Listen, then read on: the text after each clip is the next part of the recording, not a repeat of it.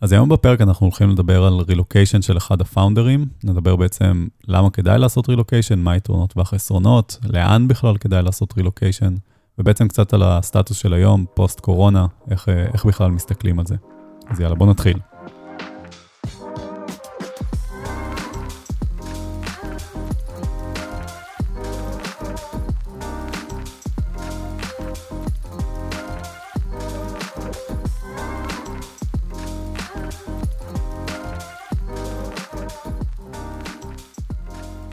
מה המצב, רן?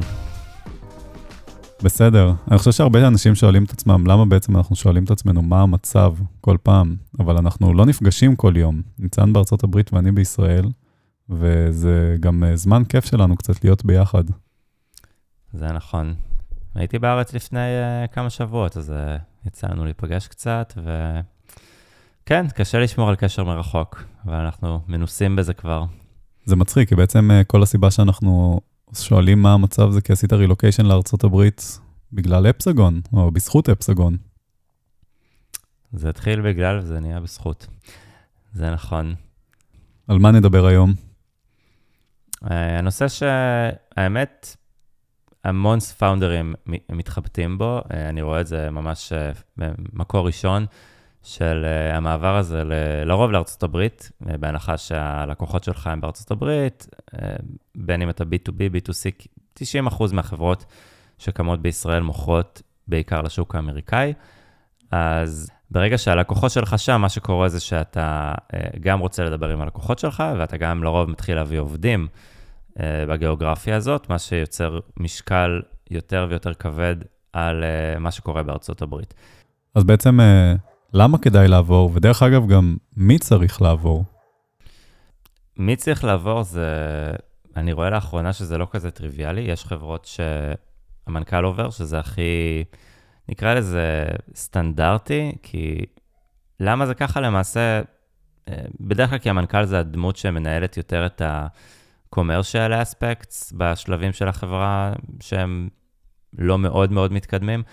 והאנשים האלה לרוב יהיו בארצות הברית, והמנכ"ל הוא כאילו הדמות מכירות יותר בהתחלה, אז זו הסיבה העיקרית, פלוס קרבה למשקיעים, למרות שאני חושב שזה פחות רלוונטי בימינו. זה יכול להיות גם uh, אה, CPO, אני רואה בחברות שזה נהיה גם כן יחסית פופולרי, Chief Product Officer, קרוב ללקוחות, הרבה יתרונות. Uh, וגם CTO למעשה, זה יכול להיות די הגיוני, אם זו חברה שהיא מוכרת ללקוח שהוא מאוד טכני, אז יש הרבה יתרון שה-CTO קרוב ללקוחות. אה, כנראה ש-VP Engineering עם המפתחים בישראל, פחות הגיוני שיעבור. אה, אז בוא נניח שזה המנכ"ל רק אה, לצורך פשטות, כי זה בערך מה שקורה ב-80% מהמקרים.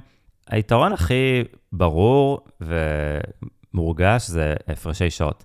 פשוט כי אם אתם בישראל ואתם עובדים עם ארצות הברית, אז אתם עובדים או 7 או 10 שעות מקדימה, ומה שזה אומר שהיום שלכם יכול להתחיל כנראה ב-3-4 אחר הצהריים, לפעמים אפילו ב-6 בערב. אה, תלוי איפה האנשים שאתם צריכים לדבר איתם, ויכול להימשך עד השעות הקטנות של הלילה. מה זה אומר בפועל? אה, א', זה קשה, פשוט קשה לבנות חברה ולהריץ אותה.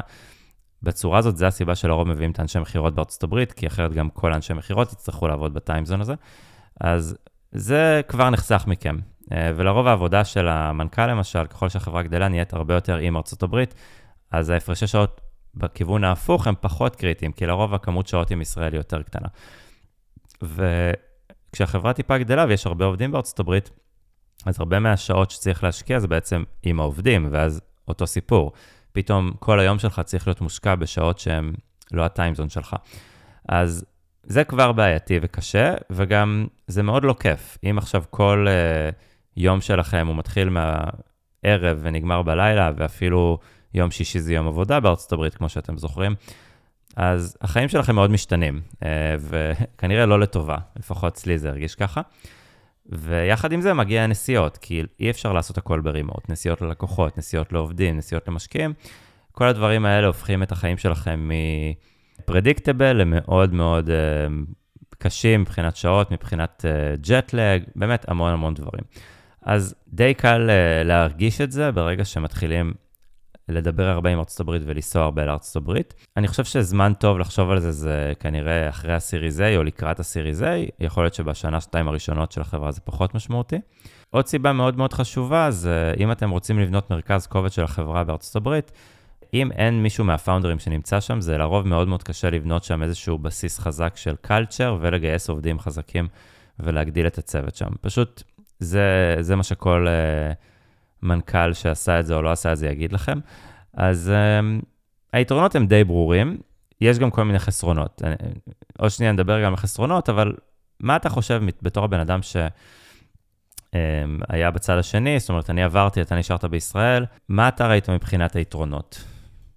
בנוסף לכל מה שאמרת, שלדעתי יש פה איזה שבעה, שמונה יתרונות שונים מאוד מאוד משמעותיים, יש גם את העניין של הניהול זמן של המנכ"ל נהיה הרבה יותר הגיוני. כאילו, יכולת לעבוד עם לקוחות בבוקר, יכולת לצאת עם לקוח לארוחת ערב בלילה, יכולת לנהל את השגרת יום שלו בצורה הרבה הרבה יותר הגיונית. מנכ"ל שהוא מותש, ממש מה שנקרא exhausted, לא יכול לתרום הרבה לחברה, זה יהיה לו מאוד מאוד קשה. בנוסף, יש פה גם קצת ברמה האישית, למי שרוצה את זה, איזושהי חוויה מאוד מאוד נחמדה. אבל באמת רוב היתרונות שאמרת זה, מקודם, זה ה-time difference עם הלקוחות, זה time difference עם העובדים, זה לגייס עובדים חזקים, זה לייצר culture מאוד מאוד משמעותי. קצת כמו במשחקי אסטרטגיה, שאם יש לך דמות לידר ליד שאר הדמויות שלך, אז הן נהיות יותר משמעותיות, יותר חזקות, יותר טובות. אז ככה זה כש-co-founder נמצא בקרקע, גם אם זה ארצות הברית והיא גדולה, וזה בסדר, זה לא כמו תל אביב שכולם מטר, זה עדיין מאוד מאוד משמעותי לכל החברה. אני יכול להגיד ברמה האישית, שברגע שעברתי, פשוט החיים נהיים הרבה יותר קלים. אמנם יש דברים קשים, חברים, משפחה וכולי, אבל כשאתה בסטארט-אפ, אתה מרגיש מאוד את ה-day to day של הסטארט-אפ, ופתאום אתה קם בבוקר, עובד, מגיע הערב, זהו, אין לך יותר עם מי לדבר, כי אנשים בישראל ישנים, אנשים בארצות הברית מסיימים לעבוד, ויש לך פתאום ערב שהוא יחסית uh, פנוי בעצם. זה משהו שלא היה לי כשהייתי בישראל, כי כל הזמן היה לי שיחות בערב, או שהייתי על המטוס, הייתי עושה שבועיים-שבועיים לארצות הברית. פלוס, זו חוויה מאוד מאוד חיובית, אני חושב שאחרי שמתאפסים על השוק הראשוני, זה באמת אחת החוויות הטובות שיצא לי לעשות. מצד שני, אין דבר שהוא בלי uh, חסרונות, וברמה האישית כמובן שזה קשה, כי צריך להעביר את המשפחה, אם יש ילדים זה עוד יותר קשה, אני רואה את זה מסביבי, אני עברתי בלי ילדים, אבל זה באמת uh, מסבך את העניינים, אבל בוא נגיד שמתגברים על הסיפור הזה. עכשיו יש סיטואציה שיש פאונדר אחד וחלק מהצוות בארצות הברית, ועוד פאונדר בישראל, או אפילו שני פאונדרים בישראל. איך מתמודדים עם המצב הזה שפתאום לא פוגשים אחד את השני כל יום, לא יושבים ביחד, אי אפשר לדבר כזה כל שנייה על איזה בעיה שרוצים. כאילו, אני ואתה ישבנו מאוד, אה, מאוד קרוב ופשוט דיברנו כל היום בישראל, ופתאום אני כבר לא שם, אתה כבר לא שם, אה, היו לנו גם בעיות שנוצרו מזה בכל מיני מקרים. מה זה יוצר בעצם, הנתק הזה? אז נדבר על שני רבדים, אחד ברמת הצוות כולו ואחד ברמת הפאונדרים. בעצם ברמת הצוות, פתאום אתה מתחיל להרגיש שלא כולם מכירים את כולם, שלא כל התקשורת עוברת מהמקום שהיא צריכה להגיע למקום שהיא צריכה להגיע. למשל, אם מהנדסים פיתחו משהו וה product ראו אותו, לאו דווקא שאנשי מכירות פתאום יראו את זה ויכירו את זה וידעו איך למכור את זה. זה נהיה מאוד מאתגר, גם דרך אגב קלצ'ר. למפתח מישראל לא אכפת מהסיילס אנג'יניר בארצות הברית ומה הוא עושה ומי הוא, וזה פחות טוב, אז גם צריך לדעת לגשר על הדברים האלה. נוכל לדבר על זה בפרק, לדעתי, אחר של קלצ'ר. וגם ברמת הפאונדרים זה אפילו עוד יותר קשה, כי באמת עד כה, כנראה שהפאונדרים שרפו מלא שעות ביחד, הם מכירים אחד את השני, יש להם קצב מאוד טוב שעובד, ופתאום הדבר הזה נשבר. פתאום זה כבר לא להיפגש כל יום בבוקר, זה לא לשבת לארוחת צהריים כל צהריים, זה לא לשבת באותו משרד אפילו. אז צריך למצוא את הקצב החדש הזה שעובד. דיברנו על זה הרבה, תקשורת פתוחה, תקשורת קבועה. לי ולך זה עבד ברמה של פגישה אחת לשבוע של שנינו, ואני חושב שגם היינו מאוד בקשר שוטף. כל הזמן דברים שעלו בוואטסאפ ביני לבינך, כל דבר שקרה ישר דיברנו על זה. לדבר על האתגרים, תמיד יש אתגרים בכל צד, בכל site, לכל co-founder, וחשוב מאוד להציף את הדברים האלה. נקודה אחרונה כנראה שהיא הכי פחות משמעותית, זה כמה זה עולה לחברה. בסוף, co-founder שעוזב לארה"ב צריך לקבל גם משכורת הברית, אה, ואולי איזשהו אה, מענק כזה, והסתגלות וכן הלאה. זה כנראה זניח, כאילו, זאת אומרת, ה-value שלדעתנו יתקבל ממעבר לארה"ב, יהיה הרבה הרבה יותר משמעותי מהעלות שזה יעלה לחברה. לגמרי. נקודה שאני שומע המון זה לאן לעשות את הרילוקיישן. כשאנחנו התחלנו את החברה, לפני חמש שנים בערך, המשקיעים אמרו לנו ממש מההתחלה, אפילו מהפגישה הראשונה, טוב, ברור לכם שבחברה כזאת המנכ"ל יצטרך לעבור לביי אריה, לסן פרנסיסקו. כי, כי ככה זה, כי שם כל החברות מהסוג הזה, שם כל ה-Developer Tools, ו, וזה היה כאילו ממש כזה obvious. ובאמת, שם החלטנו לפתוח את המשרד הראשון, ואפילו אני באופן אישי עשיתי רילוקיישן לסן פרנסיסקו רשמית, אבל ככל שהזמן עבר, גם נהיה יותר ויותר ברור שאין איזה משהו כזה מיוחד בבאריה. יש שם הרבה יתרונות, יש שם הרבה משקיעים והכול, אבל נראה לי משקיעים זה לא סיבה כזאת טובה לעבור לנקודה ספציפית. והטיימזון לעומת זאת הוא 10 שעות, לעומת 7 שעות. אז פה יש לך כבר הבדל מאוד מאוד בולט שמורגש ברמה יומית. זה אומר להתחיל את היום ב-6 בבוקר או ב-8 בבוקר, או, או לבקש מהחבר'ה בישראל לעבוד עד 8 בערב או עד 6 בערב. זה משהו שהוא ממש משפיע על כל הדינמיקה של החברה.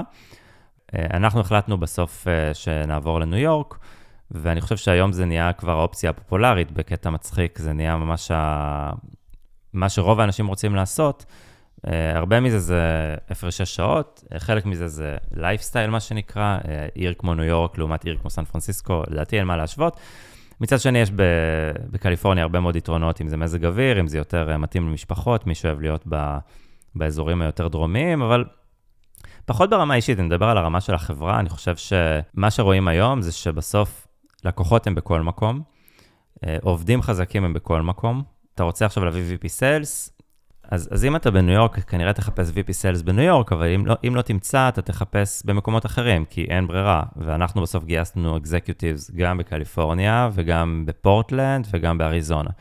אז אני חושב שהמחשבה הזאת של איפה יהיה הבסיס של החברה, ואיפה המקום העיקרי שמתקשרים מעבר לים, אז הצד של ה-East Coast נותן הרבה מאוד יתרונות. עכשיו נגיד כמה uh, exceptions, אם, אם התעשייה שלכם במדינה מאוד ספציפית, uh, לא יודע, נגיד בדטרויט זה ידוע שיש תעשיית רכב, יכול להיות שבכלל החברה שלכם לא מוכרת לאמריקה, אז ברור שצריך לשקול את האופציות האלה. ואנשים גם שוקלים אופציות של אה, מיסוי, שזה לא נושא מגניב ומעניין לדבר עליו, אבל בסוף המס בקליפורניה ובניו יורק זה הכי גבוה.